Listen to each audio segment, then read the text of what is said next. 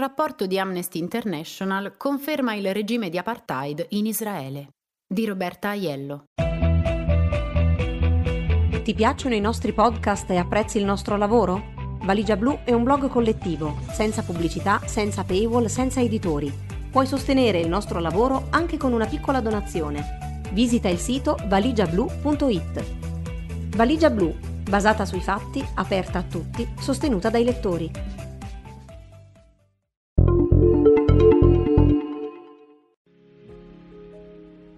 Gennaio 2021.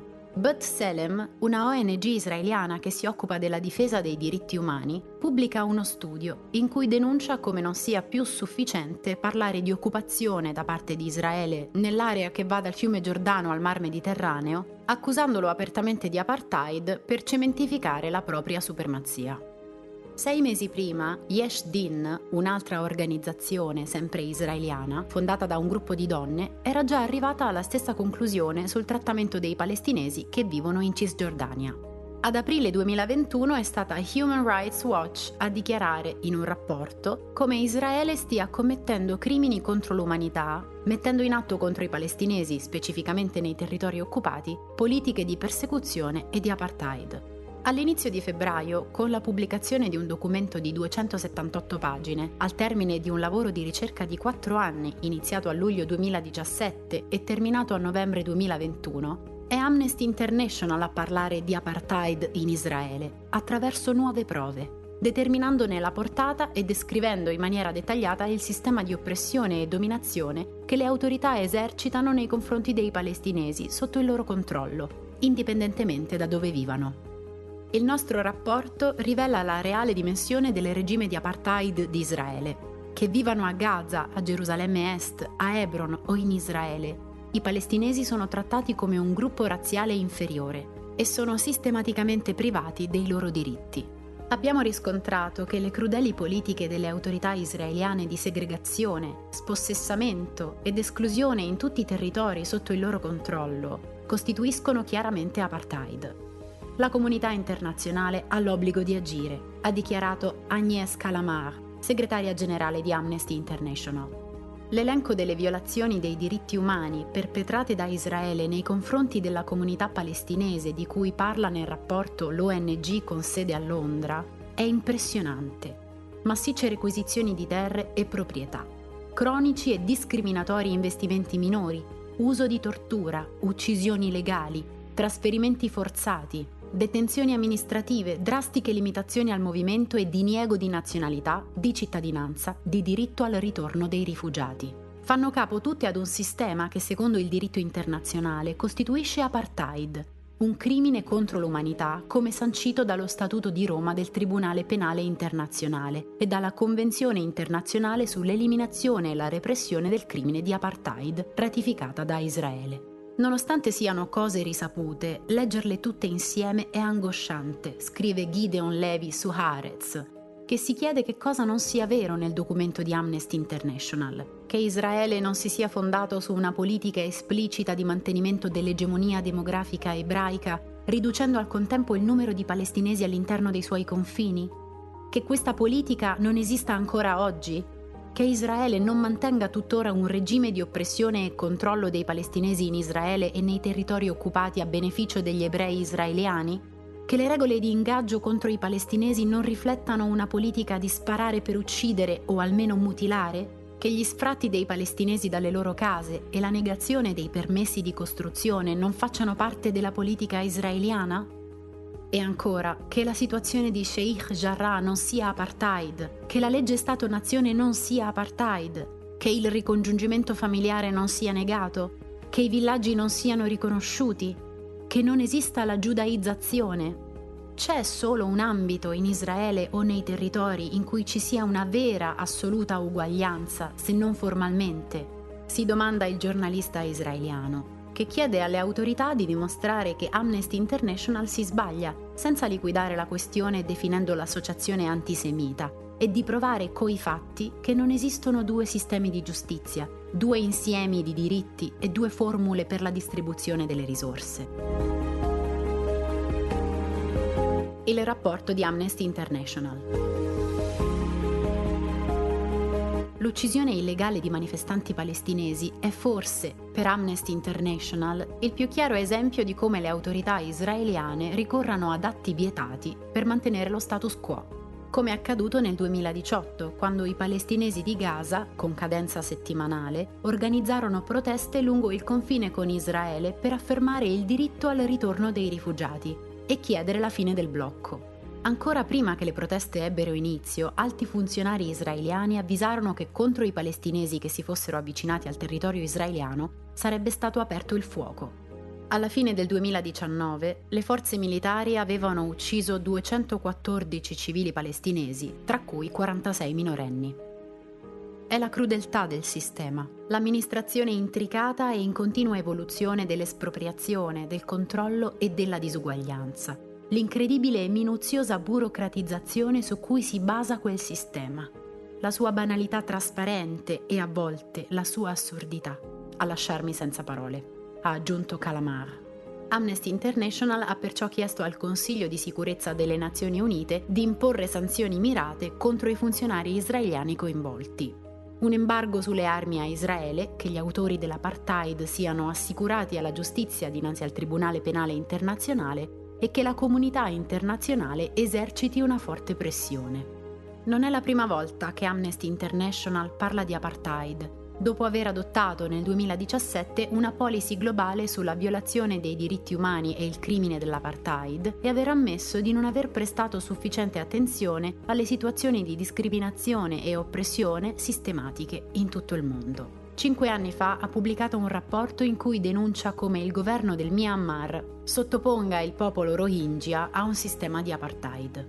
Per arrivare alle conclusioni del documento pubblicato il primo febbraio, l'apartheid di Israele contro i palestinesi, uno sguardo su decenni di oppressione e dominazione, Amnesty International ha studiato leggi israeliane, regolamenti, ordini militari e dichiarazioni dei loro organismi direttive e dichiarazioni del governo, documenti ufficiali e pubblici del Parlamento israeliano, documenti di pianificazione e divisione in zone, proposte di legge finanziaria e sentenze dei tribunali. Oltre a consultare la propria documentazione prodotta negli anni, l'ONG ha approfondito i rapporti elaborati dalle agenzie delle Nazioni Unite e organizzazioni per i diritti umani contro il sistema dell'apartheid. Ha consultato rappresentanti di ONG palestinesi, israeliane e internazionali, agenzie ONU, accademici, esperti di diritto internazionale, di cui tre in materia di apartheid, ha intervistato decine e decine di membri delle comunità palestinesi in Israele e nei territori palestinesi occupati tra febbraio 2020 e luglio 2021. I leader israeliani nei vari governi che si sono succeduti sono sempre stati chiari sulle loro intenzioni, sostiene Amnesty International. Non sorprende quindi che Israele abbia costruito nel tempo un sistema di leggi, politiche e pratiche discriminatorie e razziali, estese nel 1967 a Cisgiordania e Striscia di Gaza, che privilegia gli ebrei con l'obiettivo di mantenere un'egemonia, una maggioranza demografica ebrea e aumentare il controllo del territorio e delle risorse a vantaggio degli ebrei israeliani. Gli elementi chiave che compongono questo sistema sono la frammentazione territoriale, la segregazione e il controllo, la confisca di terreni e proprietà e la negazione dei diritti economici e sociali.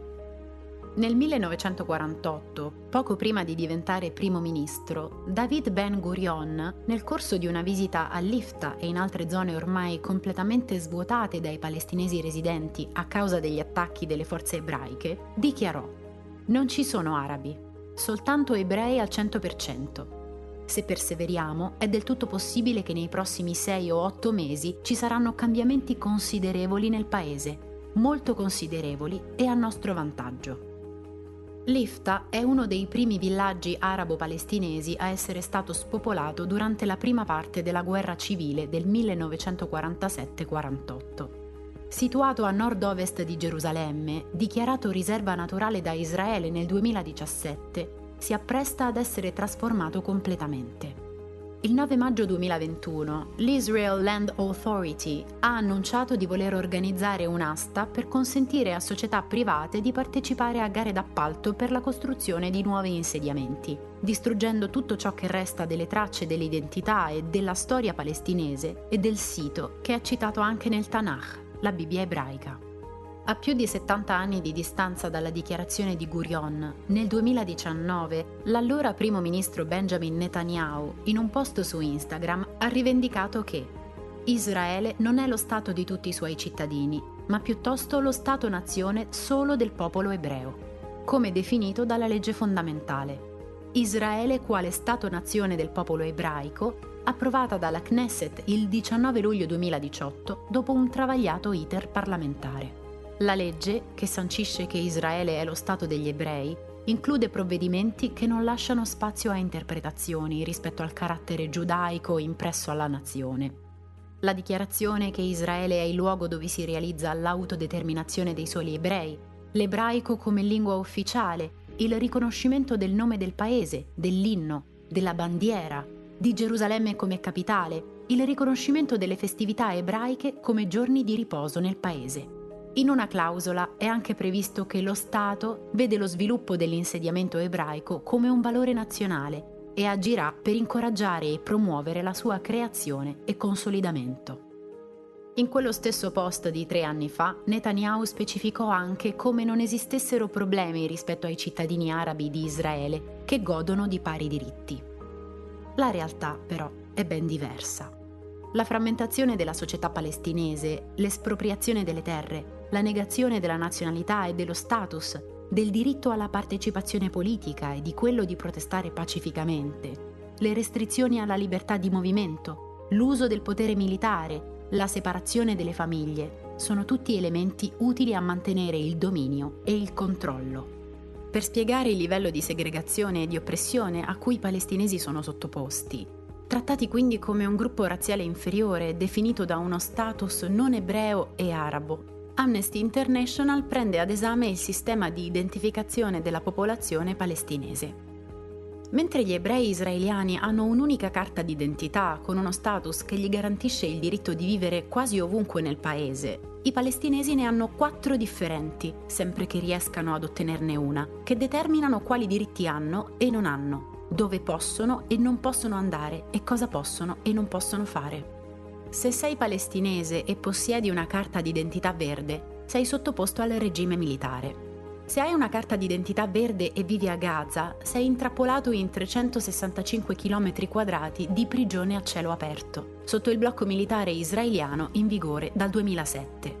Israele controlla tutto quello che entra e che esce. Il 90% delle persone che ci vive non ha accesso all'acqua potabile, il 47% è disoccupato, e il 56% vive in condizioni di povertà. Se hai parenti a Gerusalemme Est o in Cisgiordania, non puoi raggiungerli. Per questo motivo alcune persone si sono spostate illegalmente, correndo il rischio, se scoperte, di essere riportate immediatamente a Gaza, nonostante abbiano vissuto magari per decenni in Cisgiordania pur di rimanere insieme alla famiglia. Se invece possiedi una carta d'identità verde e risiedi in Cisgiordania, in una delle enclavi circondate da insediamenti illegali israeliani, puoi spostarti a Gaza o a Gerusalemme Est, ma solo se riesci ad ottenere un permesso militare. Se sei palestinese e possiedi una carta d'identità azzurra, significa che vivi a Gerusalemme Est. Puoi spostarti nei territori occupati e in Israele. Attenzione però, non sei considerato un cittadino israeliano, sei solo in possesso dello status di residente permanente. Ciò significa che non puoi votare alle elezioni politiche israeliane. Se per motivi di studio o lavoro o per altre ragioni lasci Gerusalemme Est per un lungo periodo, magari per recarti all'estero o in altri luoghi della Cisgiordania occupata, il tuo status sarà revocato e non potrai più tornare. Dal 1967 Israele ha revocato lo status di residenza permanente a 14.600 palestinesi. Se sei palestinese cittadino di Israele, Fai parte di coloro che sono rimasti nel paese, nonostante la pulizia etnica del 1948, e che hanno vissuto sotto il regime militare israeliano per 18 anni dal 1948 al 1966, o sei un loro discendente diretto. Sei considerato cittadino, ma non ti sarà riconosciuta la nazionalità e non potrai godere di pari trattamento a meno che non diventi ebreo, cosa impossibile perché proibito dalla legge puoi candidarti e votare alle elezioni israeliane e muoverti abbastanza liberamente, ma la disuguaglianza giuridica rispetto agli ebrei permane, per cui dovrai affrontare quotidianamente discriminazioni istituzionali, anche se fossi eletto al Parlamento. Cosa succede se hai familiari con carte d'identità differenti? Non potrai mai viverci insieme in base a una legge del 2002 che lo vieta. Come fanno i bambini nell'eventualità che i genitori abbiano documenti identificativi differenti? Sono registrati all'anagrafe sotto il nome di un unico genitore. Tutte le carte di identità sono emesse dall'esercito israeliano, che gestisce il registro della popolazione palestinese e mantiene il controllo demografico e su tutti gli spostamenti. Il rapporto di Amnesty International documenta anche come i palestinesi non possano stipulare contratti di locazione sull'80% dei terreni di Stato israeliani, a seguito di requisizioni razziste di terreni e di una serie di leggi discriminatorie sull'assegnazione delle terre, di piani edilizi e di regolamenti urbanistici locali. L'esempio più evidente di come il sistema governativo escluda volutamente i palestinesi è la situazione della regione del Negev Nakab, nel sud di Israele.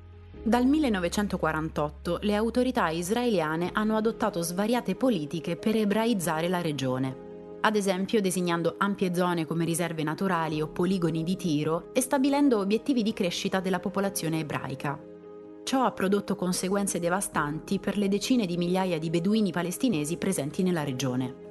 Nei 35 villaggi che non hanno uno status ufficiale e dove attualmente vivono 68.000 persone, non c'è corrente elettrica né acqua e sono continue le demolizioni di abitazioni precarie costruite nel tentativo di avere un tetto sotto cui stare. Gli abitanti subiscono limitazioni nella partecipazione politica e sono esclusi dal sistema sanitario e da quello educativo. Di conseguenza, in molti sono stati costretti a lasciare le loro case, subendo un trasferimento forzato. Qualche settimana fa le ennesime proteste organizzate dai beduini palestinesi per manifestare contro la forestazione di terreni che gli abitanti rivendicano come propri sono state domate con la forza e l'uso di proiettili di gomma, gas lacrimogeni, granate stordenti e acqua maleodorante. Solo qualche giorno fa, invece, alcuni attivisti di destra hanno provato ad occupare due aree della regione. In una hanno sistemato alcune strutture mobili in quello che hanno definito un nuovo punto di insediamento nel Negev, che avevano chiamato Maalel Paula, in memoria della moglie del primo ministro israeliano Ben Gurion. In un'altra, sostenuti da alcuni parlamentari di estrema destra, hanno parcheggiato una roulotte e innalzato alcune costruzioni in legno, tra cui una sinagoga. La polizia ha sgomberato con la forza le due aree, ma non ha aperto un'indagine per scoprire chi abbia finanziato le operazioni o organizzato le iniziative. Questa è l'atmosfera che si vive nel Negev Nakab. Lo spossessamento e lo sfollamento dei palestinesi dalle loro abitazioni è uno dei pilastri del sistema israeliano di apartheid. Dalla sua istituzione, dice Amnesty International, Israele ha eseguito massicce e crudeli requisizioni di terre palestinesi e continua ad applicare una miriade di leggi e politiche che forzano la popolazione palestinese a risiedere in piccole enclavi. Dal 1948 Israele ha demolito centinaia di migliaia di case e altre strutture palestinesi in tutte le aree sotto la sua giurisdizione e sotto il suo controllo. Come nel Negev Nakab, le autorità impediscono ai palestinesi l'edificazione, lasciando come unica alternativa la costruzione di strutture illegali che vengono puntualmente demolite.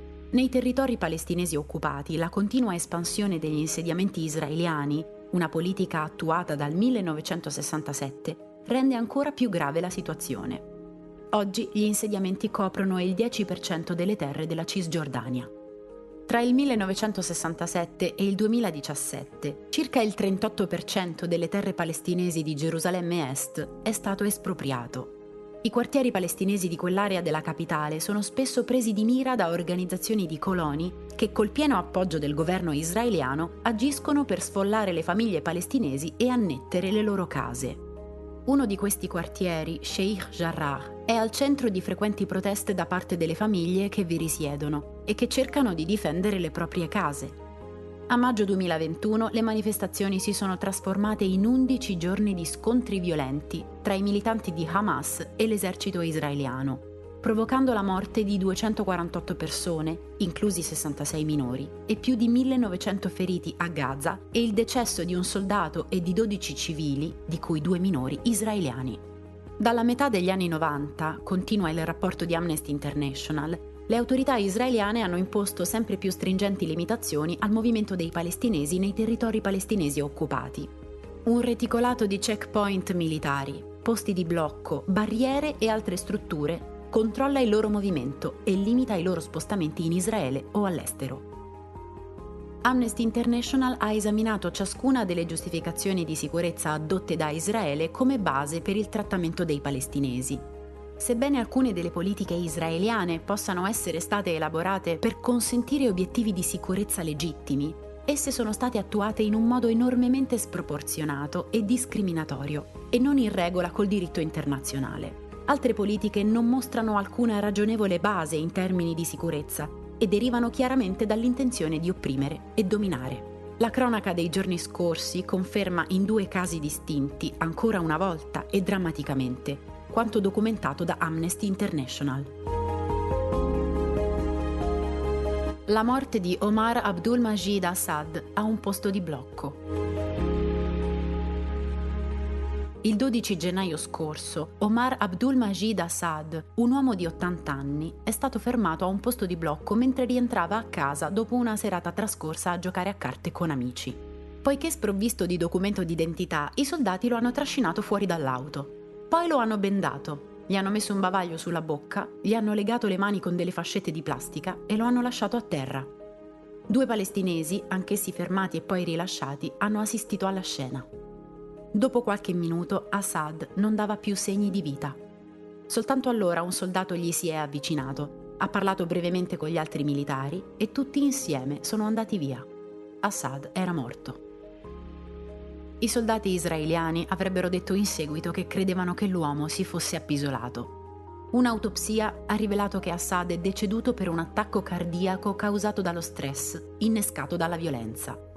A nulla sono serviti i soccorsi chiamati dagli altri due uomini, fermati anch'essi al posto di blocco. Sarebbe stato un episodio come tanti, dimenticato dopo qualche giorno, se Assad non avesse avuto la cittadinanza statunitense. Un senatore degli Stati Uniti, un gruppo di membri del Congresso e il Dipartimento di Stato americano hanno chiesto che fosse condotta un'indagine che si è conclusa ai primi giorni di febbraio con un annuncio dell'esercito israeliano. L'incidente ha portato alla luce un fallimento morale e un errore di giudizio da parte delle truppe, compromettendo gravemente il valore della dignità umana. In un colloquio con gli omologhi americani, i funzionari della difesa israeliana hanno mostrato imbarazzo per la condotta dei soldati a causa della mancanza di umanità. Due militari sono stati licenziati, un ufficiale è stato ammonito ed è finita là. Ma all'amministrazione Biden queste conclusioni non sono bastate è stata chiesta un'indagine approfondita per fare chiarezza sulle responsabilità nel caso Assad. Dir Nizam, un intero villaggio in punizione. Dal 1 dicembre scorso l'esercito israeliano ha imposto ai mille abitanti di Dir Nizam, a nord di Ramallah, in Cisgiordania, una punizione collettiva, chiudendo tutti e tre gli accessi al villaggio e allestendo un posto di blocco all'unico ingresso lasciato aperto al traffico. Da allora, come scrive su Plus 972 Magazine il giornalista israeliano Yuval Abraham, i soldati sorvegliano l'ingresso 24 ore su 24, controllando ogni auto che transita, interrogando i passeggeri, aprendo i bagagli e fotografando le carte di identità. A volte i movimenti in entrata e in uscita dal villaggio sono sospesi per ore altre viene addirittura impedito l'accesso a medici e infermieri. I militari sono entrati a Dir Nizam almeno 14 volte dall'inizio della chiusura per effettuare arresti, condurre indagini o compiere azioni di deterrenza contro gli abitanti del villaggio, in tre diverse occasioni anche in una scuola, con incursioni violente come documentato da video ripresi da studenti e insegnanti. La punizione collettiva di Dir Nizam è stata apparentemente imposta, per ammissione degli stessi soldati che sono stati intervistati, per impedire ai minorenni dagli 8 ai 16 anni di lanciare mattoni e piccoli sassi contro i veicoli di passaggio. Ma da quando l'esercito ha chiuso il villaggio, questi episodi sono in aumento. All'inizio dello scorso anno, Rivka Taitel, una cittadina israeliana di 30 anni, è stata gravemente ferita alla testa da un sasso lanciato contro la sua auto nei pressi di Dir Nizam. Nella prima metà di gennaio di quest'anno, un cittadino palestinese di Israele è stato leggermente ferito da un sasso lanciato sempre in quell'area. L'obiettivo delle autorità è mettere sotto pressione gli adulti per complicargli la vita affinché impediscano ai minori il lancio di pietre e così sono puniti tutti per evitare di adottare altri provvedimenti spiacevoli. Ogni notte, almeno tre volte, mio nipote mi chiede: Nonna, hai chiuso ermeticamente la porta? Racconta Arin, una abitante di Dir Nizam.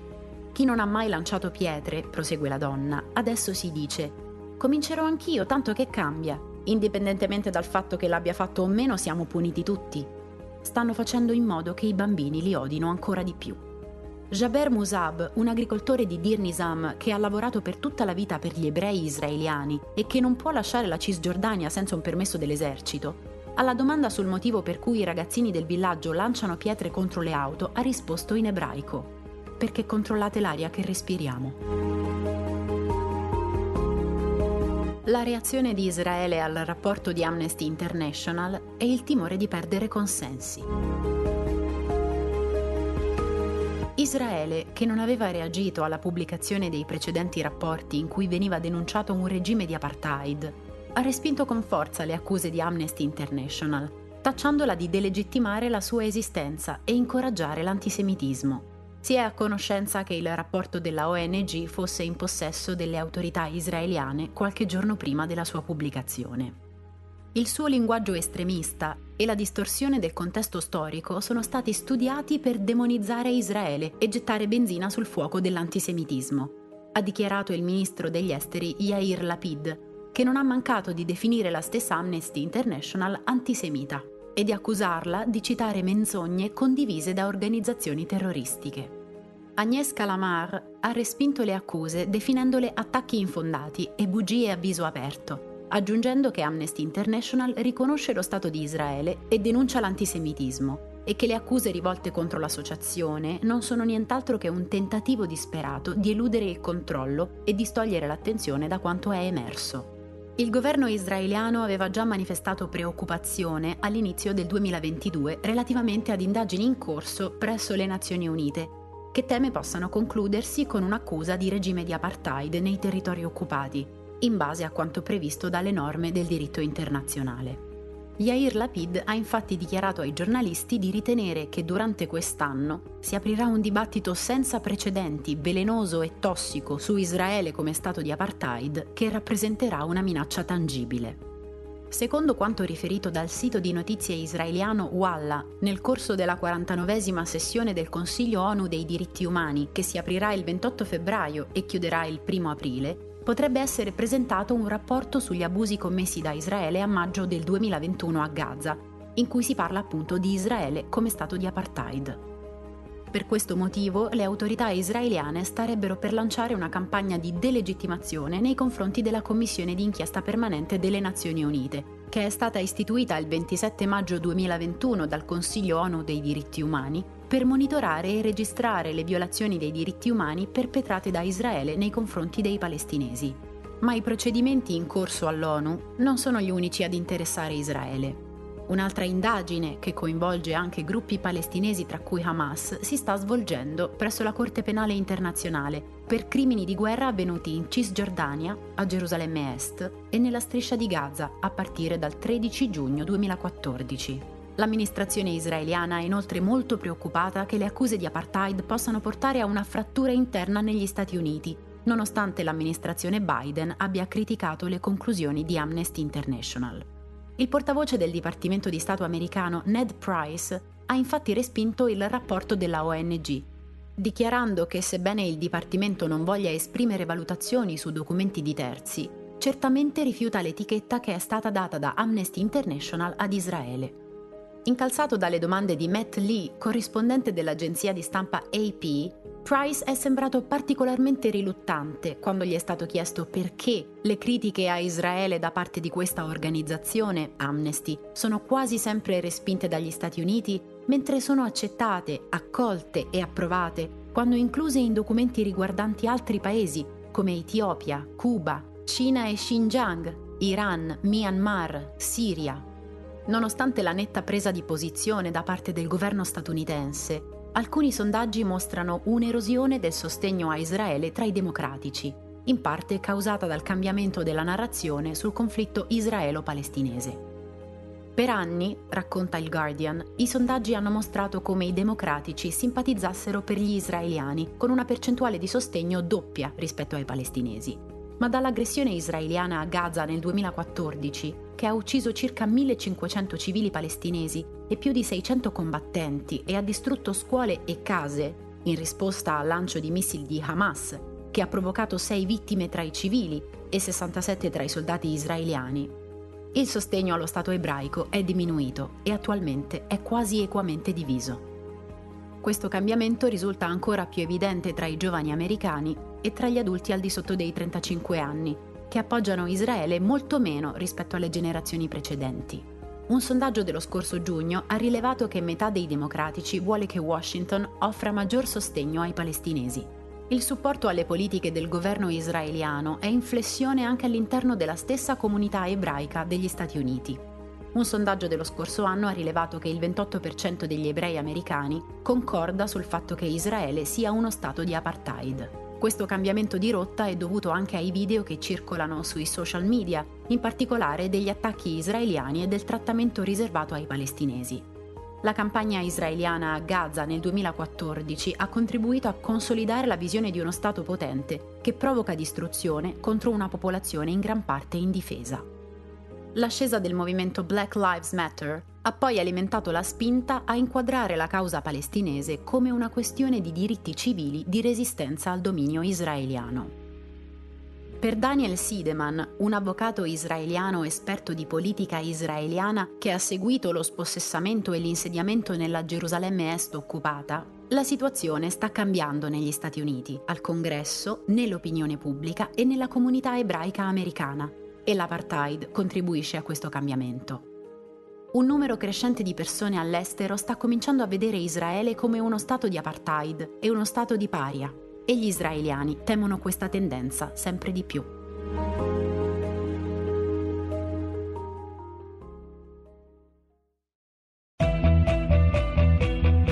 Ti piacciono i nostri podcast e apprezzi il nostro lavoro? Valigia Blu è un blog collettivo, senza pubblicità, senza paywall, senza editori. Puoi sostenere il nostro lavoro anche con una piccola donazione. Visita il sito valigiablu.it. Valigia Blu, basata sui fatti, aperta a tutti, sostenuta dai lettori.